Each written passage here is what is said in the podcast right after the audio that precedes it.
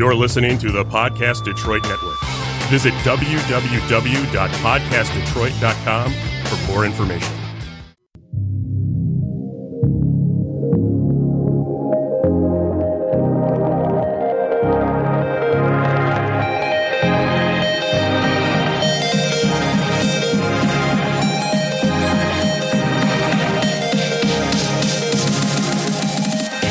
Welcome to M Squared TechCast, a live internet radio show offering the latest news and interviews with the people driving business, technology, and politics in Michigan.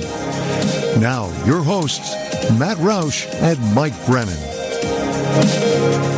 Hey there, good day. I'm Matt Roush. And Mike Brennan. And we're back with another uh, episode of the M Squared TechCast we will get to uh, Fred Brown, our very own uh, Dr. Doom, uh, on the pandemic in just a moment. Uh, but we're going to start the show today uh, with a fellow, with a colleague of mine at Lawrence Technological University, a couple of them, in fact. Uh, Sabrina Collins, who is executive director of the LTU Marburger STEM Center, and Jacqueline Smith, who is the STEM Center's outreach coordinator. this Marburger STEM Center is basically LTU's clearinghouse for all things K 12 uh, we're trying to get kids interested in science, technology, engineering, uh, arts and design, and mathematics careers. Uh, and the Marburger STEM Center is the way we do that. Um, Sabrina, welcome to the show. And I'd like to start things off by asking you about uh, how we have changed our high school and uh, program uh, for Extreme Science Saturdays. due to the pandemic. So, tell us a little bit about the virtual Extreme Science Saturdays that are coming up in the new year that's uh, right upon us. Sure. Thank you uh, so much for uh, for having me again. So, um, you know, prior to the uh, pandemic, we had uh, you know in face uh, activities where high school students would come on our campus and engage in some hands-on activities. They would help us make liquid nitrogen ice cream, all of that fun stuff. But because of the pandemic, we've had to uh, shift online, you know, our programming. And so this is the first time that we've actually uh, we've actually done that. And so our approach, you know, really is because kids are already online, you know, uh, during the week because of school. So we wanted to make sure that whatever we do online, that it's engaging and the students, you know, are, are, are really involved with uh, with the discussion. So we're learning a lot. You know, this is the first time that we've actually uh, done this. And the first one in January focuses on computer coding, which mm. resonates with a lot of uh, young people. So we're targeting, you know, high school and uh, middle school with this. The second one in February is going to focus on uh, virtual entrepreneurial mindset, you know, establishing your own business. And that's really kind of a, um, it's related uh, to a summer camp led by uh, Dr. Uh, uh, Jackie Jacqueline Stavros and uh, Dr. Matt Cole. And then finally, Jacqueline's going to lead a, a hands-on workshop where students get to do something really groovy, making their very own lava lamps. I like it. okay, so so so when are these programs, um, and how do people, uh, if they're interested, sign up? They can sign up online, you know, go to Lawrence Tech's website, type in uh, Extreme Science Saturdays or the Marburger STEM Center, and they can sign up online. These are free. These are on Saturdays, so January 9th, February 13th, and March 13th, so from 10 a.m. to 11 a.m. So we don't take up too much time for the kids on, on Saturdays, but something just to get them excited, you know, about STEM because we really want to get students to think about how STEM impacts their daily uh, their daily lives. Okay.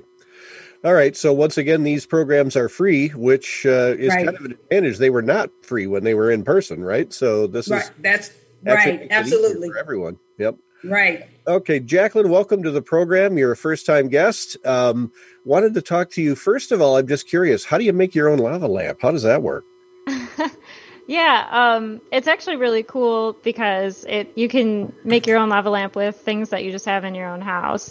Um, so we use um, vegetable oil and Alka-Seltzer tablets, um, and then sometimes we add uh, food coloring to make it a little snazzier, you know. And uh, you can even stick like I stuck my phone light underneath it and turned the lights off and um, illuminated it even. So it's it's kind of cool because I, I, guess lava lamps. I kind of thought maybe the kids might not know what they are because they're kind of older. Uh, yeah, something from my era. Yeah. Actually, I I actually have a lava lamp in my living room that I turn on from time to time. You know, just so I can watch the. I guess it's wax or something, bubble all over the place, right? Yeah. yeah, I mean, whether they like knew what they were or not, they think they're cool. So it's really fun okay, so the Extreme Science Saturdays are for high school students.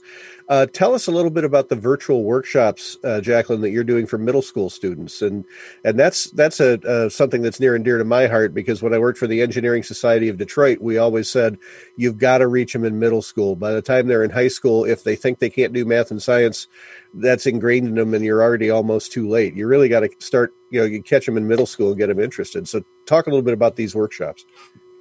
Yeah, you're 100% correct. We have to start early um, so that they have as many positive experiences as possible to carry them over uh, into high school. Um, so yeah, so our workshops that we we always did in person, uh, we've transitioned into the virtual. Um, so one of the ones that we did recently, uh, for example, was uh, the science of baking a cake hmm. um, which the kids really got a kick out of. So things that we they can do in their own house because science is everywhere. Science is all around you, um, and especially in the kitchen, actually. So a lot of them were pretty psyched to uh, learn how baking relates to science, and then at the end they got a tasty treat that they made. So um, so that one was really fun. Hmm. All right. What are some of the other topics? Um, another one we did around Halloween, we did a Halloween themed workshop where we did elephant toothpaste, um, which is a chemical reaction using yeast and um, hydrogen peroxide. It makes like a really foamy, colorful kind of explosion, and the kids love that one. Um, so we did that out of a pumpkin. So we carved a pumpkin, did the chemical reaction within the pumpkin, and it kind of oozed out of the pumpkin face, and um, and that was really cool. Yeah, any anything that basically looks gross is uh, you know going to be popular with the middle school crowd. Yeah, gross explosions, things yeah, like that. all the fun stuff, right? Yeah, yeah. yeah. Let, and me, then, let me, let me ask if I may, Jacqueline. Uh, are you attracting a lot more females into STEM than than previous? I know I don't want to do stereotypes here, but usually if I go to all these technical meetings and technology meetings, and it's a bunch of uh, men there mostly. So are, are more females getting interested in, in STEM now? You know, um, I've heard that there are. I think Dr. Collins might know a little bit more about that. If you want to elaborate, Dr. Collins. Yeah, we do have, you know, so we get a lot of young women that sign up, you know, to participate in these Extreme Science Saturdays. Um, and so I'm starting to see a trend, you know, uh, with that. And it's, and, you know, Matt pointed out, you know, middle school is the age to really get them because somewhere around middle school is when girls start to lose interest, you know. Um, and so you really have to, uh, you have to catch them around that, around fifth or sixth grade, you know, to really engage those young people. Mm. Yeah, I know Lawrence Tech has been trying to become more diverse in terms of gender for forever. Um, basically, uh, we're at about one third women now in the student body, but there are some fields uh, that are persistently 90% male. Mechanical engineering is a tough one.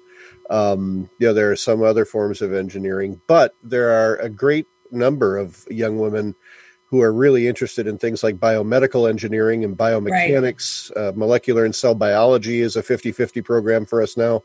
Right. Um, and I know, uh, um, obviously, what's what's interesting is this since we added a nursing program, you know, people thought, well, that'll be 100 more women on campus, but our our nursing program at Lawrence Tech is three times as male as the national average. We've got like 30% men in that program, so which is yeah you know it, nationally it's only about 10% so that's that's been an interesting experience for us too.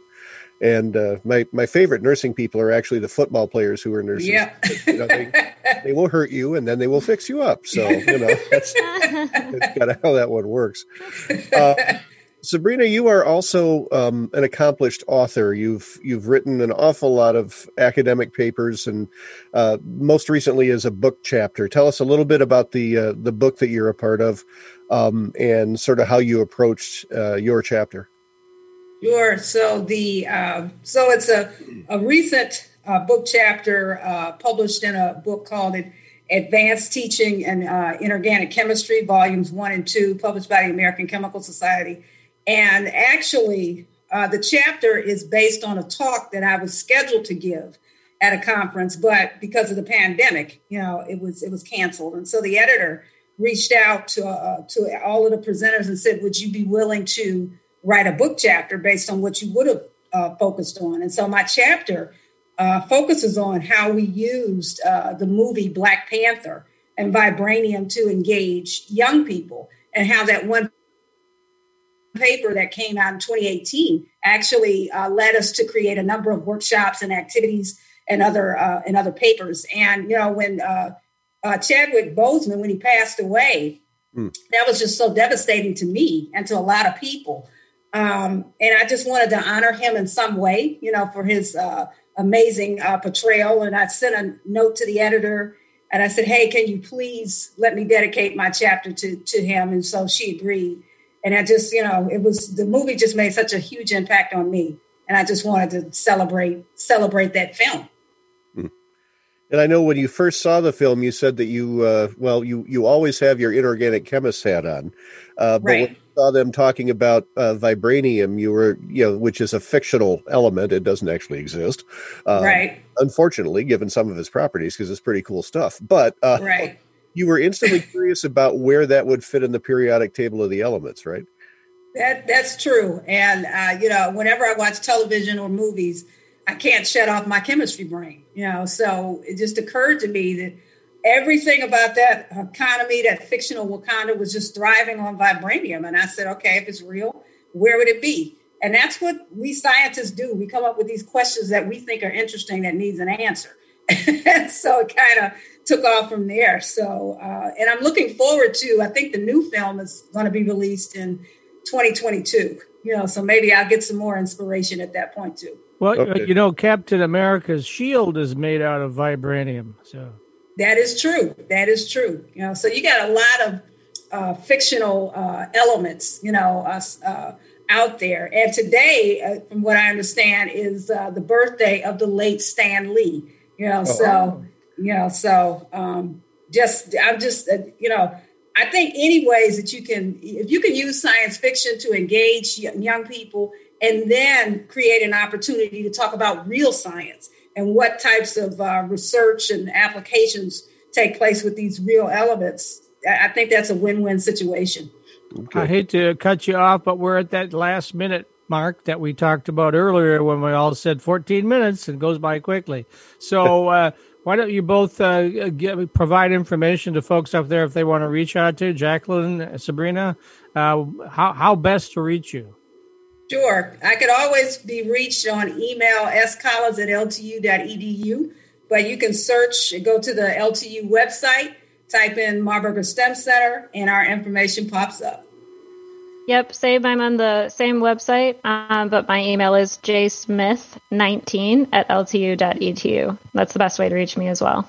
Yeah, uh, J Smith is a, kind of a pretty common name, so we've had 19 of them apparently. yeah. over the years. But uh, Jacqueline, your, your program, the the middle school workshops, you're looking for teachers, right? That's who you're trying to reach, teachers and school administrators who want to set up these programs. Yeah, if you're looking for a way to connect uh, your students to science, um, like with everyday uh, everyday events, um, you know, we we love reaching out to high schools and middle schools. So we're looking to do virtual works at, workshops at either. Okay. Thanks very much, Jacqueline Smith and Sabrina Collins from Lawrence Technological University's Marburger STEM Center. Uh, we'll be back in just a minute with another segment of the M Squared TechCast. For right now, it's Matt Roush. And Mike Brennan. And you're watching the M Squared TechCast at mitechnews.tv, Facebook, and a whole bunch of other places. What do you get at Lawrence Technological University? Everything. Great labs and studios, supportive professors, plus a full campus life, NAIA athletics, and all the software you need to succeed. Be smart. Be more. At LTU, possible is everything. Salaries of Lawrence Tech grads are among the highest of any university in America. Plan a campus visit to meet with counselors, faculty, and coaches. Why wait? Find out more at ltu.edu. Lawrence Technological University graduates earn a degree and a higher starting salary. In fact, when it comes to earning potential, the Brookings Institution ranks LTU fifth among U.S. colleges and universities. Be enriched. Be more. At LTU, possible is everything. Salaries of Lawrence Tech grads are among the highest of any university in America. Plan a campus visit to meet with counselors, faculty, and coaches. Why wait? Find out more at ltu.edu. Welcome back. It's Matt Roush. And Mike Brennan. And we're back once again uh, with our weekly visit from our own resident infectious disease expert, uh, the man, the legend, the. Uh, the co uh, co creator of uh, over a dozen vaccines. I think you were involved in the creation of, right? Something like that. Half a dozen, half a dozen, but half a dozen. Still, okay, so that's three million people a year. okay, so that's Fred. That's Fred Brown, and he's back to uh, give us the latest updates on uh, the coronavirus pandemic and uh, the vaccines uh, that are apparently quite effective at. Uh, reducing the severity of the disease. Um, one of the things, yeah, one of the things we didn't get to last week because Fred has so much material. Uh, by the way, how did your 74 slides in, in 45 minutes go with those other folks? Did that work out for you or? I cut it down to 68 minutes, 68 slides. And uh, yes, it was okay. They, they had a couple questions at the end, but uh, we went through it all. Uh, that was to the Michigan Economic Forum and uh, who, who, you know, does all the economics for Michigan. And I had to skip through a lot of the economic sections, which probably was just as well because they probably know a lot more about economics than I do, but we went through it all.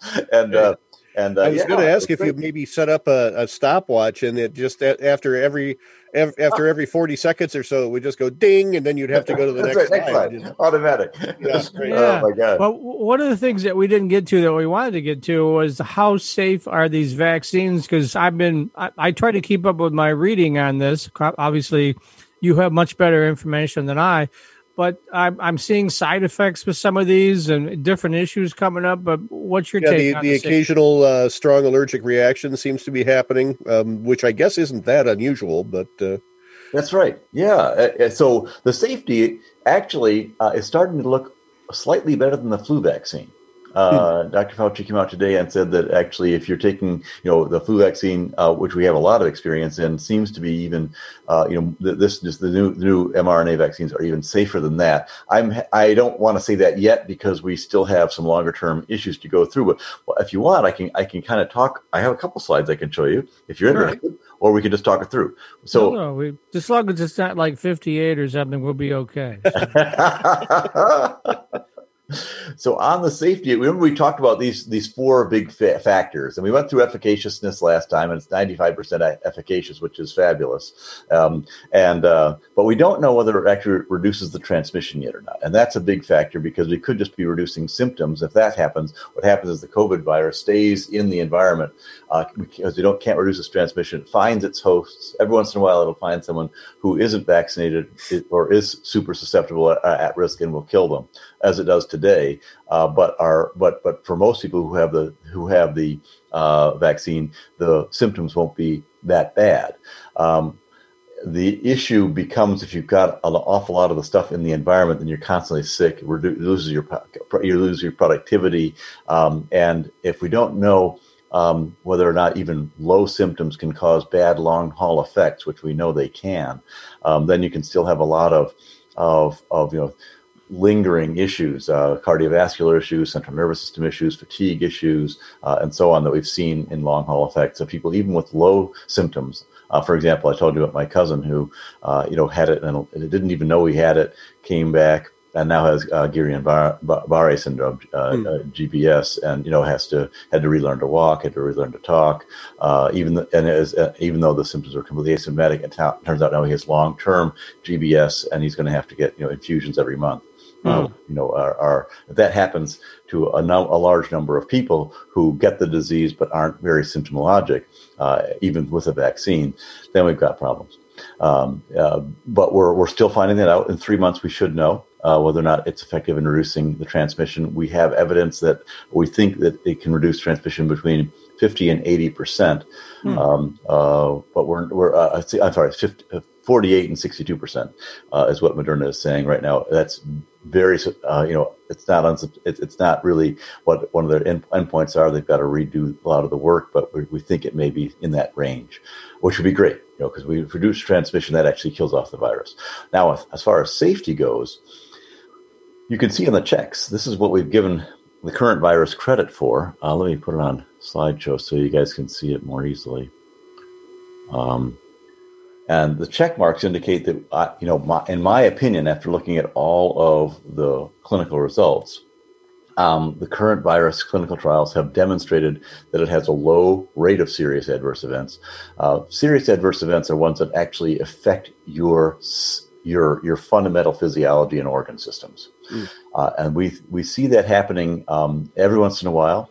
Uh, at, at, we we saw, for example, um, that uh, there's Bell's palsy, and we saw that in the placebo group, one in one person got Bell's palsy anyway. We mm. saw that in the active group, four in at Pfizer and four in Moderna, or a total of eight people uh, got it, uh, and that was in about hundred thousand. Uh, I'm sorry, I'm sorry. Uh, uh, we're, we're, we think it's in the kind of range of about five per ten thousand instead of one per ten thousand. Hmm. Um, so you know that that's still not statistically significant. It still could have happened by chance that these people just happened to be uh, you know put in the different groups and got a bar, uh, Bell's palsy uh, just uh, uh, in in the general population because it does does actually um, hit at about eight in ten thousand rate naturally, uh, between between one point five and eight depending on uh, the situation naturally. It is an autoimmune disease, so it could have been a real safety event. We're not sure yet, but that's sort of the rate, rate we're talking about. Uh, for example, in, in, as far as allergic events that you talked about, um, six people who've taken the Moderna uh, vaccine out, out, of about a million total have had uh, a serious adverse uh, event uh, of, of, of that, that, required epinephrine. So mm-hmm. six in a million isn't too bad you know that's and, and, so far no one has died because they've had the epinephrine pen. They knew they had the issue, the, the situation. They took Benadryl in advance. Took epinephrine afterwards, and they they walked away fine. Uh, but they had a, a, scary event. Obviously, you start to get anaphylaxis, and yeah, that's scary. But they knew what was going on, and there wasn't any surprise. So that's uh, sort of where we are with the serious adverse events. We're talking uh, at, at, a rate of in the one in 10,000, one in 100,000 rate that we've seen so far on organ systems, which is very, which is considered very safe because these could have happened. These, these are not statistically significant events. Uh, they could have happened anyway broad clinical trial inclusion. We had a very broad basic clinical trial inclusion. You saw 20 to 25% uh, were people of color. We saw uh, 10, 10% were actually were, were black, about 20, uh, 25% up to 25% were Latinx. Uh, we had Pacific Islanders involved. We had uh, people of all age groups involved uh, above the age of 18, even over 85. Um, and so we didn't restrict this trial at all which means we had a very good uh, broad population, and we also uh, were we also were what they call very balanced. That means that we didn't you know look for elderly white people with diabetes. It, if it, was kind of naturally spread across the population as you'd expect to find them. Um, so that that also is good. It was a completely un, fairly unbiased sample population. If anything, it was biased toward the, the more risk and, and more people of color uh, than than the actual population. Uh, with the uh, we did have a couple of ad, uh, ad, admissions you saw that were a little bit underrepresented. Um, we did we haven't really checked the safety for um, a significant number of HIV, HPV, and, and other long term chronic diseases. Uh, in spite of that, the CDC came out today and said uh, that they believe, based on the data presented, that it is more risky for those people to get COVID than to take the vaccine, and therefore they are uh, advising even immunocompromised patients upon the advice of their doctor to take the vaccine. Even people with long-term chronic conditions that weren't so they weren't completely represented, but had did have some representation in the trials to be vaccinated. So we're starting to see, and, and they're and they're providing funding for those people uh, and prov- providing prioritization for those people. So they'll be some of the first people vaccinated, um, which is uh, interesting. It means that they've really looked at this carefully and decided that they think, and I and I agree with them that the uh, that the chances of catching COVID and the adverse events from having COVID are are far outweighed by taking a vaccine that's you know we don't have complete absolute security on in terms of long term safety. And up in the upper left hand corner, you can see that low thresholds and types of adverse events. We looked at we, we looked for them in the one in ten thousand rates. We're not we're not looking at we're not finding them yet in the one in one million rates yet, but we will shortly after we start to roll this out. Um, and uh, we've got large number of sub- subjects. The only issue we've got is by nature of the vaccine, we only have about five months of data on any given patient. And most of the people are still kind of two months, two to three months into their total vaccine uh, after two doses. So um, that's that's the only sort of area as we start to get more and more people vaccinated for a longer and longer period of time that can possibly be a problem. And if you, you know immunologically, it's hard to imagine an adverse event that comes through um, six months, seven months, ten months out. You know, most of these events happen within certainly the first six weeks uh, that, you know, at least in our experience. It would be rare that we have, uh, extremely rare that we have uh, an adverse event occurring, you know, a year later. You suddenly, if something happens that you're are you suddenly affected by the vaccine? That's that's doubtful that that would happen. It's possible, and and all these trials are for a two year period, so we'll know that. But that's sort of where we are right now with, with the safety. The one thing about the clinical endpoints that I wanted to say yesterday, uh, last time we talked, is there is a chance that we could have a one dose vaccine. That's not true for the over 55s. If you're over 55, you always want to take two doses of this mm. thing because they're not sure about the durability, not sure uh, the efficacy. Uh, when it drops to 80% instead of 100%, you still want to take two doses. Um, and so let's take a look at the safety data. Um, the, the, as I said, the two big issues about safety are its frequency uh, and how fast it occurs. And so we have seen, uh, we, we've got kind of gotten rid of the area of greatest risk, which is very frequent adverse events that are occurring very quickly after you take the vaccine. We we're pretty sure that that isn't going to happen for most people. Uh, there may be a couple populations out there that, that have some challenges uh, who are allergic, but uh, we don't think we're going to see much more of this. We think we've tested enough the there is a most the most dangerous scenario we've got is kind of looking out the, for the next four months or so, and we have uh, a serious adverse event, uh, and um, I don't think that's that's likely to happen. Uh, that we're going to see populations, but we'll, you know we'll see. You know we're uh, we're, we're going to start to stratify the populations more carefully. See a lot more very specialized populations, very special, uh, perhaps Native American populations, um, and, and, and other populations uh, that may have some uh, host factors that make them, uh, or recipient factors that make them uh, more susceptible, or the, the virus, the vaccine less less effective or more dangerous for some reason. But we don't think that's going to happen. The other big issue is we have to get to the one in a million plus uh, uh, issues where you've got very, very serious adverse events happening to very, very small populations. I don't think that's very likely either. But uh, we, we know uh, again we're, we're starting to uh, close in on this range where even that, all that, that whole red spot is going to going to be missing. So you can see that we're, we're, we're looking carefully at the risk of what they call antibody dependent enhancement or ADE. This means you start to select for a virus um, that is much more dangerous because you've had a partial vaccine or partially protected by a vaccine.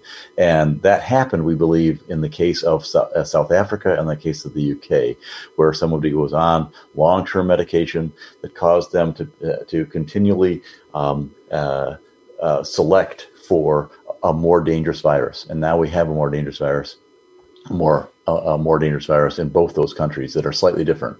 Uh, the uh, the one in South Africa uh, has 22 mutations, which is rare to have that many mutations, and the one in England has 15 mutations. They are slightly different strains, um, but uh, that arose different uh, differently as a result. We think of adverse selection uh, due to medication that people were on. Uh, and we're going to start to see that. Hopefully, we don't select for some. right now, they're selecting for things that are reproducing better, but eventually we could start to select for things that perhaps are more deadly. And that's we really want to make sure that it's not more deadly and that it doesn't escape our vaccines. Because right now our vaccines are very, very precise. Right? We, we, we've we've we've we've focused on a couple, literally four different proteins on the spike protein uh, that um, you know at various levels uh, of each of these vaccines that we're out, out after, including the vector vaccines that are coming down the pike. If we if we change those proteins just enough in the virus because we've selected uh, for you know rapid rapidly enough, we could suddenly have ourselves with ineffective vaccines. Um, that's unlikely because the spike virus is the same the thing, same thing that makes the spike virus super specific for the uh, the the ACE two receptor sites on the cells, which makes it allows it to inject itself into the into our cells, is the same virus that we've got. Um, we've created these um, uh, the, the the vaccines against. So it's going to be hard, but there's a narrow there's a narrow pathway that you could imagine uh, when when you have this in, in a billion people, you could start selecting for.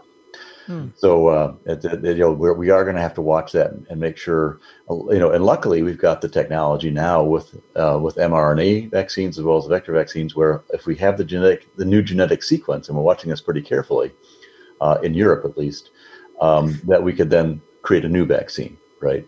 Uh, we see that takes about now. Now we're down to kind of a ten month period where we'd be adversely affected for a few months, but we could get that, that vaccine on stream pretty quickly based on our regulatory knowledge right now. If the regulators are able to say yes, the vector technology works, it's a new, it's a new, uh, it's it's it's a it's a a new antigen that you've put in the into the vector. Uh, we'll test that with a thousand patients, and you're ready to go uh, with, with, with, with, bridging studies. You, we could get to that point and very quickly respond.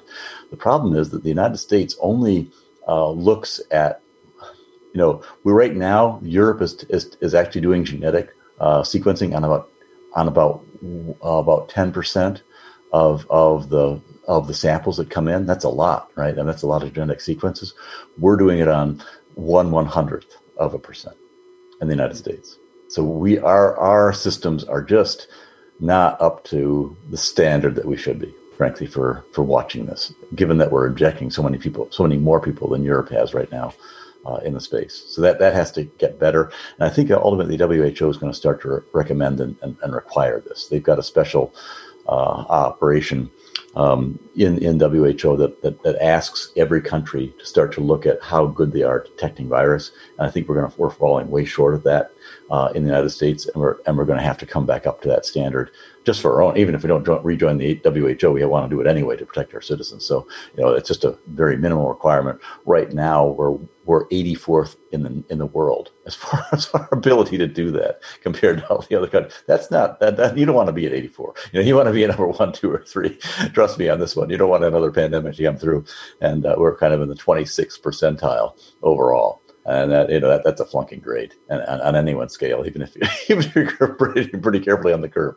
So we have to come up with standard there. Um, the risk of late onset uh, uh, serious adverse events SAE stands for serious adverse event. Oh, yeah, and so uh, that, those are the ones that you really want to watch. The adverse events that we talk about right now are largely what they call reactogenicity. And well, we'll get into that in a second, but uh, there's a difference between reactogenicity, and which means that this, the virus is working, uh, and, and you're feeling an impact of that, and a real adverse event where the virus is, a vaccine is actually attacking parts of your body that you don't want it to go to. Um, and that, that, as I said, that's very rare. That serious adverse event is extremely rare. Uh, the, the excluded populations, uh, some pregnant groups, some ethnic groups, um, under the under 16 certainly are a big factor, and I, and I do worry a little bit about the children. You know, uh, on these child, it'll be very important to man- monitor if we can or cannot vaccinate the kids. If we can vaccinate kids with a durable vaccine uh, at the age uh, below the age of two, for example, that would that would and we have something that's actually reducing transmission that would actually kill off the virus. If we can't, then we'll have a lot of transmission among the young back up to the old and a lot of sickness will remain in the population. So those those the, that is the most significant population that we're not studying yet.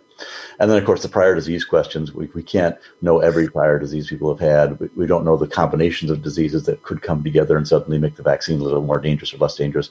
Watch for that. We're going to get into that more and more as we naturally as we vaccinate more and more. Um, and then the real world impact uh, it turns out that you know in a clinical setting it's a lot easier to give a vaccine that's going to be effective than in the real world where you've got supply where you've got you know cold chain issues that can significantly dampen the effect of a vaccine the impact of a vaccine if it gets warm for too long a period of time or you you, you don't you don't get your second dose which happens a lot. Uh, actually almost about 50% of the people who require second third fourth fifth doses don't get those second third fourth fifth doses. That would be uh, a big problem um, and so there there's some issues about about safety we've got about uh, that, that that that that that that we'll we'll return to about those things. Those are the critical unknowns. But overall, here's the reactogenicity profile, and you can see that if you take um, if you take uh, the vaccine, you you know the best time the best day of the week to take this vaccine is a Friday, and the reason for that is because uh, uh the next day, Saturday, you won't be feeling great. Sunday, you'll be feeling pretty miserable. But on, by the time Monday comes around, you know you should be getting back to normal, and certainly by Tuesday, everything's going to be really, really good. This is a, a what you what, what, you'll feel. Generally, you'll, there will be some fever, uh, not on day day one, but on day two, you'll have a little bit of fever. That's where the most uh, biggest impact is. You probably want to take it. You may want to take a day off uh, for that uh, on day two. Uh, fatigue will be high. Headaches will be high. Chills will be. Could have chills and muscle pain, joint pain, uh, and the second time you take this, it will be worse than the first. And if you're younger than 55, it'll be worse than older than 55. So the second doses of people in the eight, you know, kind of in the younger kids who, who get less benefit from the vaccine are actually going to be worst, the worst uh, impacted. So the, the people who are getting the least benefit are going to be the, having the worst uh, reactogenicity, unfortunately. So hopefully that won't change um, the fact that you want to take the vaccine and, and, and, and beyond the vaccine. Um, but it could it could affect it. Uh, but the good news is us older guys don't feel it as badly. Uh, but we do actually, but us older guys actually do need two two doses for sure, versus the younger people would may be able to get away without a second dose. We'll have to see, what, wait and see what Pfizer's trial says. So that's the general level of, of issue you're going to have. What's interesting is when you look at this level of issue versus what happened to the placebo group, right? The placebo group got water, uh, saline. Uh, and the, control, uh, the active group actually got the vaccine 50 50. So 17,000 people on the Pfizer uh, each got either a real dose or a, or a saline dose. 15,000 people either got a real dose or a saline dose. That's what this was based on. And you can see that people who got the saline dose also didn't feel that great, which is important to re- recognize, right? So statistically, the things that are most that you probably most feel are fever, chills, and muscle pain. Oh um, and uh, yeah, that's wild, isn't it? The this is why it's so important. To that, yeah. and this is what we're, we're, so worried about when we lose the placebo group. Eventually, we're going to have to give the real vaccine to people who are on saline, right? I mean, you can't expect people, you know, sign up for a clinical trial and then be restricted from having the real the real drug. Uh, so when, when that happens, what, what we're planning to do for Pfizer, what we're planning to do uh, for Moderna is we're planning to tell the people, you know, you, there are two possibilities. We may just say you need a second dose, and whoever didn't have the real thing uh, will get the real thing, and whoever did have the real thing will, will get a saline. But that means that after you know, uh, you know that probably within about you know, four months or so, we won't have any more placebo group to compare the real the, the guys who got the real vaccine to. Mm. And that that actually reduces the power of, of, of, of this for long term safety. Um, but that's what we have to do just to be you know proper. Uh, Moderna's current trial says everybody gets the real Moderna vaccine immediately after this is approved. Uh, Pfizer says no, we're gonna you know we'll do this we'll do what, what they call a crossover trial, where you crossover was as I described from placebo into real or from real into placebo uh, for two more shots uh, when when when they become eligible for the real vaccine. Um, and that means that you'll be offset a little bit from the placebo group. You have an extra four months of, of history of, of, of having no of having nothing, and then having a and then having a uh, uh, you know a, a, real vaccine, which would be helpful to understand efficacy better. But some of this long term safety, because we don't have a placebo, is going to be impacted a little bit.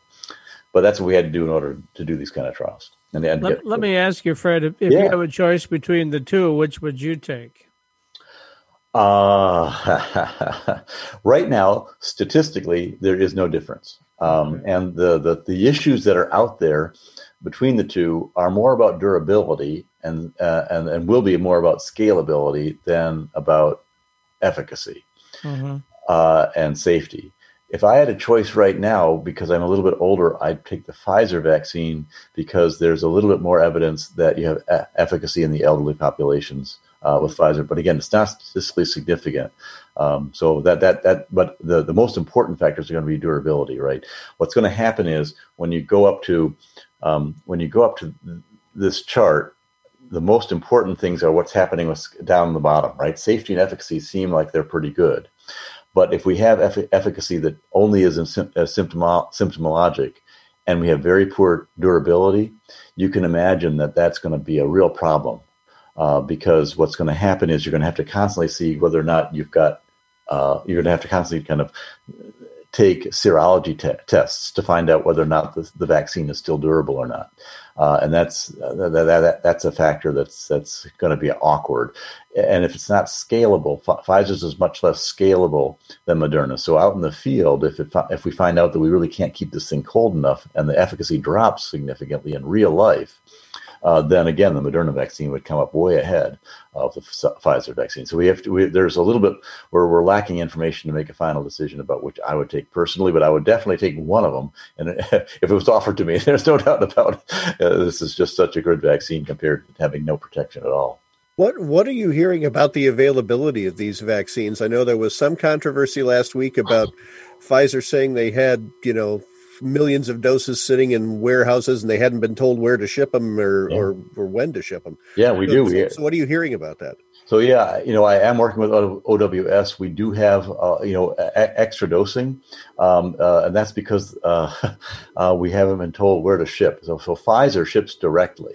Uh, Pfizer gets their orders and they ship directly to the final injection sites. And states weren't up for that. They weren't up to say to tell Pfizer, you know, ship to this hospital right now. They have sufficient capacity. And the, and the hospitals weren't able to tell them, we've got enough minus 70 degrees Celsius capacity to take this on, or we have enough people signed up to do all those doses uh, for in the, in the, in the next five days. Right, you got to do a thousand doses within five days. That's a lot of that's a lot of shots if you don't have the refrigerator capacity. So they were worried that if they don't get, you know, they, they knew who was signed up, but they, they were worried that if they didn't uh, get the actual order and the order entry system through the Tiberius system that CDC set up, that they would be wasting doses.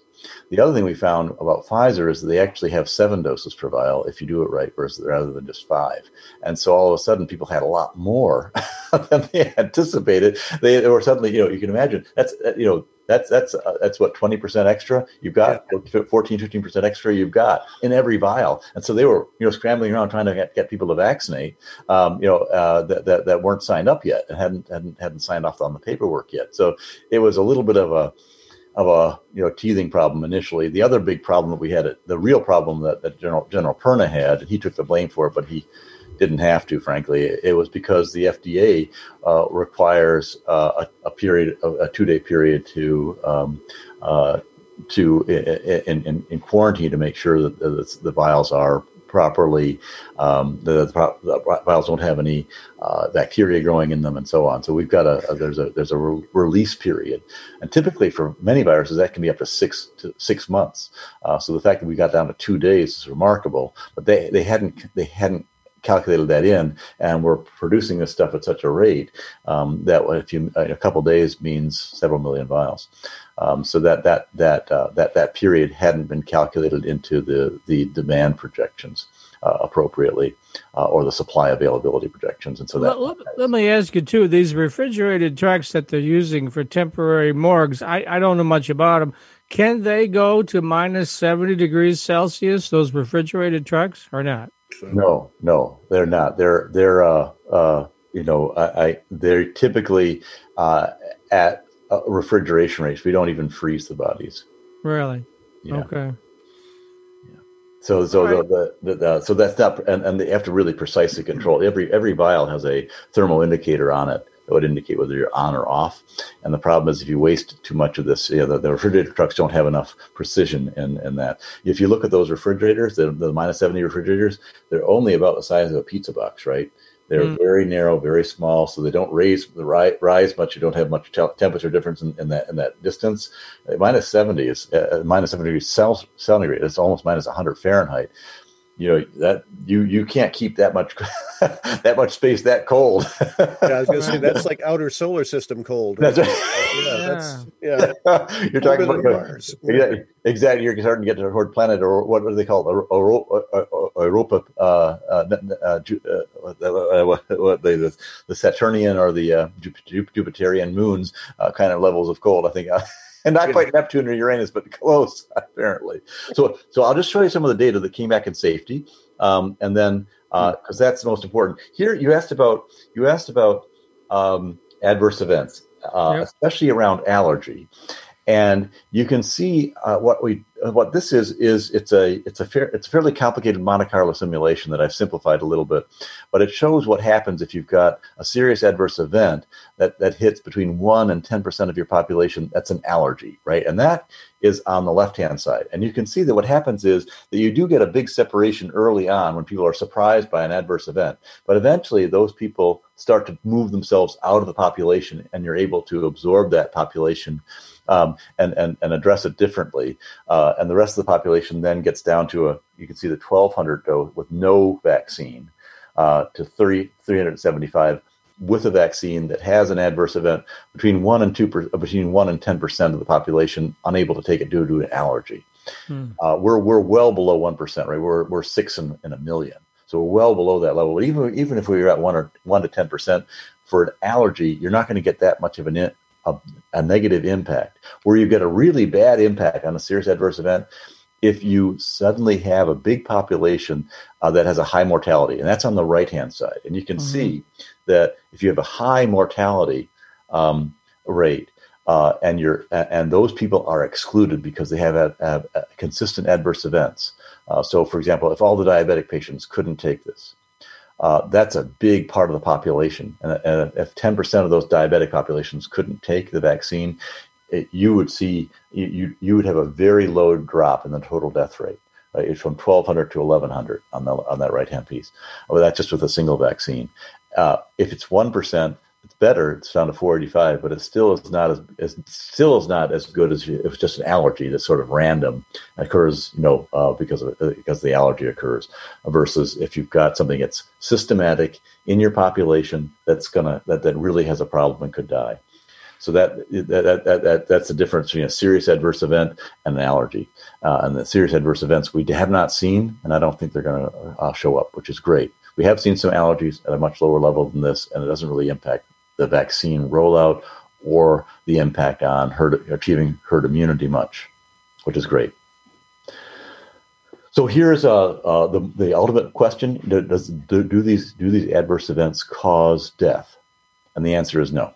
Uh, you can see that in fact there were more deaths in the placebo group than in the Pfizer drug and, and Moderna, it was actually almost statistically significant lower in the, in the, in the people who took the vaccine versus the, the, the placebo. It may be that there's uh, b- benefits to taking the vaccine generally that uh, that are causing a lower death rate, believe it or not.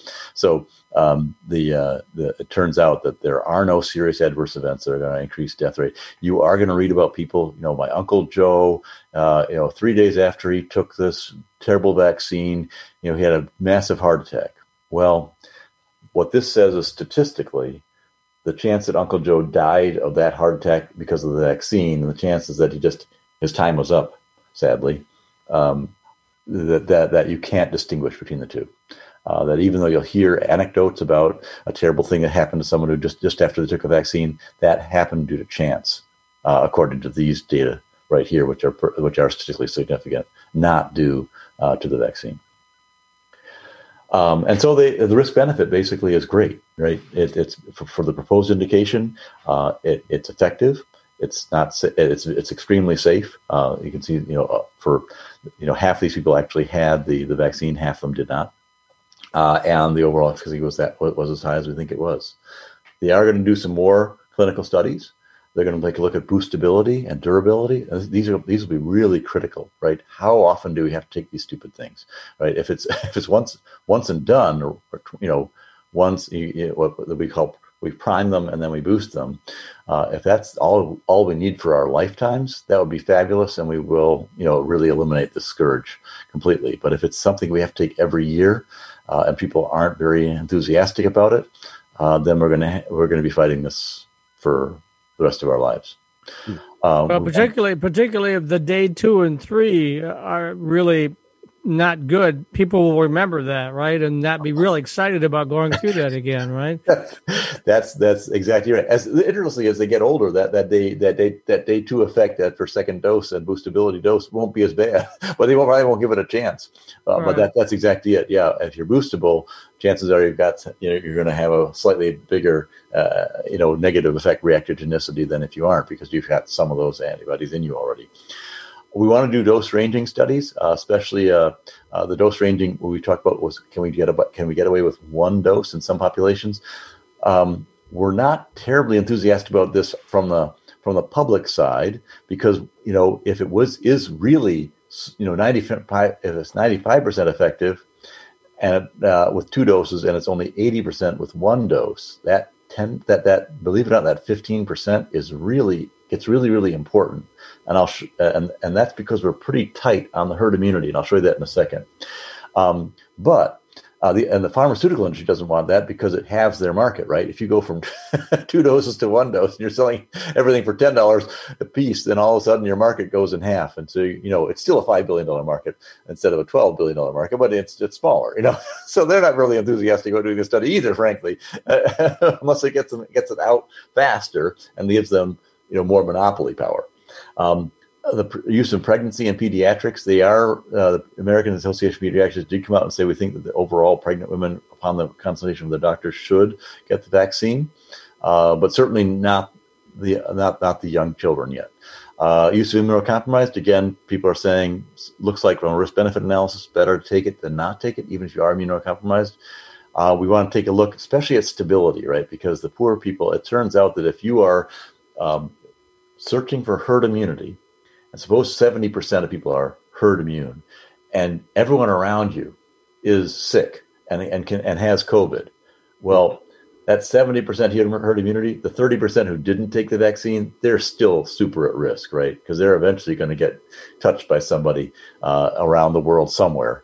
Uh, with with the virus and, and come down with a bad disease. So you want to make sure that that that uh, stable second generation formulation gets out to rural populations, lesser developed countries, everywhere in the world. So that that that that refrigerator stable second generation formulation for Pfizer especially is important. And um, you can see Pfizer wants to put this in, in the flu vaccine. These are multivalent vaccine opportunities. I'm I'm actually am an expert in that space, and that's a great idea. You know, if we have to do this every year, you may as well get it all together. Um, sure. So and, and, so this is uh, some of the things that they're they're going to be looking at now that they're on the market with the EUA. We don't have to have all these done, studies done in order to get the real final approval. Uh, the BL, what they call the BLA, the, uh, this is the biologicals license a- uh, uh, application. Uh, the BLA should come out probably in June, July timeframe for both these companies. Let me ask also, I've been hearing that Johnson and Johnson's going to come out with one or is coming out with one that's a one dose vaccine. Is that correct? That's right. Yes, that's right. Uh, J and J uh, has always been looking at the one dose option. They're, they're uh, they have actually what they, what they did is they realized, gosh, now that we've got real vaccines out there uh, that are effective at ninety five percent, we better get going. They originally had designed, designed their trial with sixty thousand patients, so they really wanted to look at a lot of different patients to be able to say with, with a lot of certainty that they were good for any population. Uh, and so they had a broader inclusion exclusion criteria selection process. Um, and since uh, the EUA approvals of, of Pfizer and Moderna, they've reduced their size of study to 30,000. So they should be ready to conclude that study um, by mid January and on the market, um, uh, mid January to mid February, and on the market by kind of March 1st, is what I'm projecting right now. AstraZeneca has uh, uh, uses a slightly different vector uh, and a slightly different piece of, of mRNA.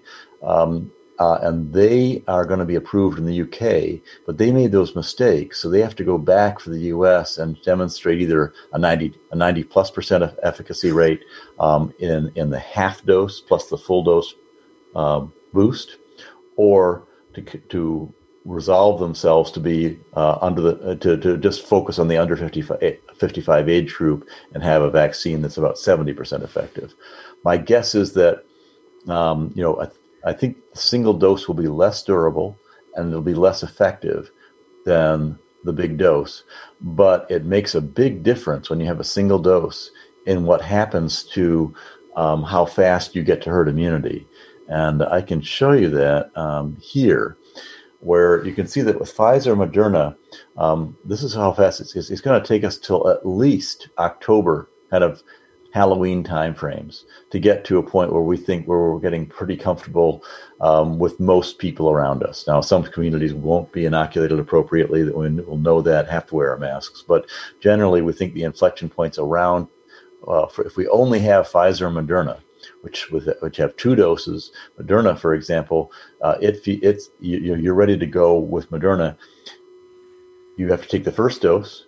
28 days later, you take the second dose 14 days after that, that was their endpoint for efficacy. So you've got to wait six weeks after you've taken your first dose of the vaccine to truly be what they what they would consider protected. Now you'll have some protection between that period of time, but we're not sure about how much. And so you know we we really can't count on that for what they call the herd immunity effect until uh, six weeks later. So you can see how long. And and and for Pfizer, it's one month, right? You take one dose 21 days later, you take a second dose. Seven days later, after that, that was Pfizer's endpoint, and they found that you know after that one month period, you were 95% effective. Moderna took a month and a half to find that 95% effectiveness. Mm. So it takes a long time to march down that herd immunity curve. Now you've got J and J. Suppose J and J is 90% effective after just seven days. Ooh. Right?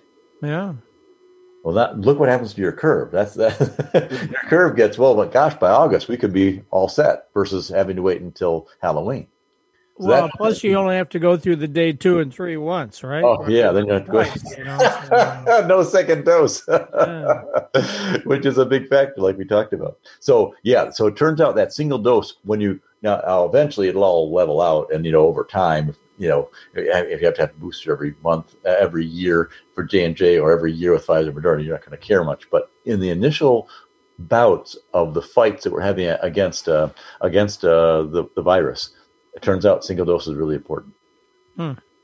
Okay, we've got about three minutes left. Holy cow, that went fast, you guys. We, we haven't even talked about all the important things. It always does. well, what we so this is the reason that 85% or 95% makes a big difference. And I'll just tell you quickly that basically if we get 90% effectiveness but we only take only half of us take it we're not going to be herd immune mm. and we're going to have to keep wearing masks and everything else so it turns out that when you're at 85% or 95% it makes a big difference that first or second dose question that you want to take the two doses but it mm-hmm. also means that promotion and pushing people to take their vaccine and making sure they take the two doses is going to be the most important part of this in the long run hmm. So with that, why don't we talk about some other things? Christmas? You guys have a good Christmas?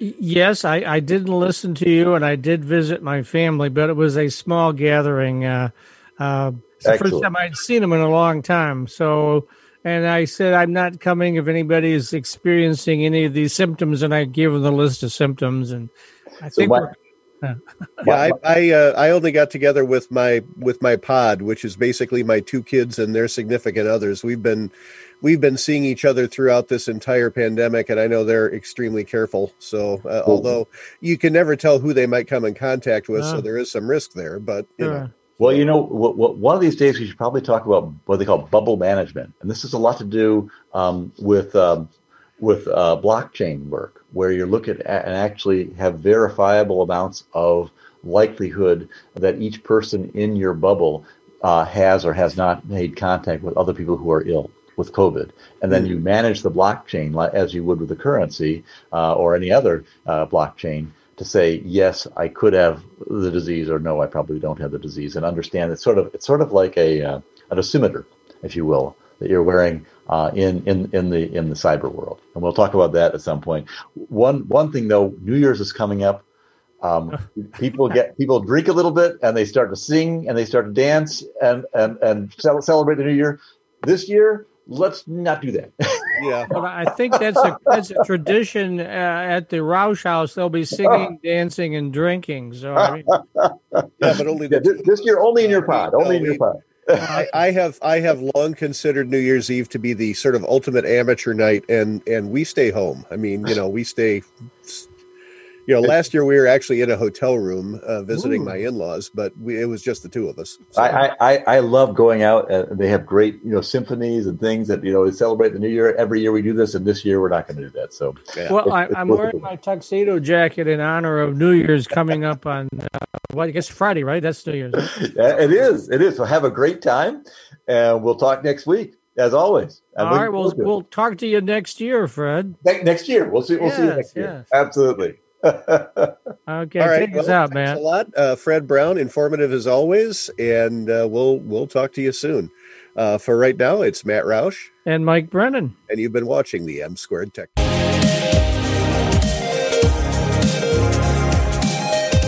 Thanks for listening to M Squared TechCast, a live internet radio show offering the latest news and interviews.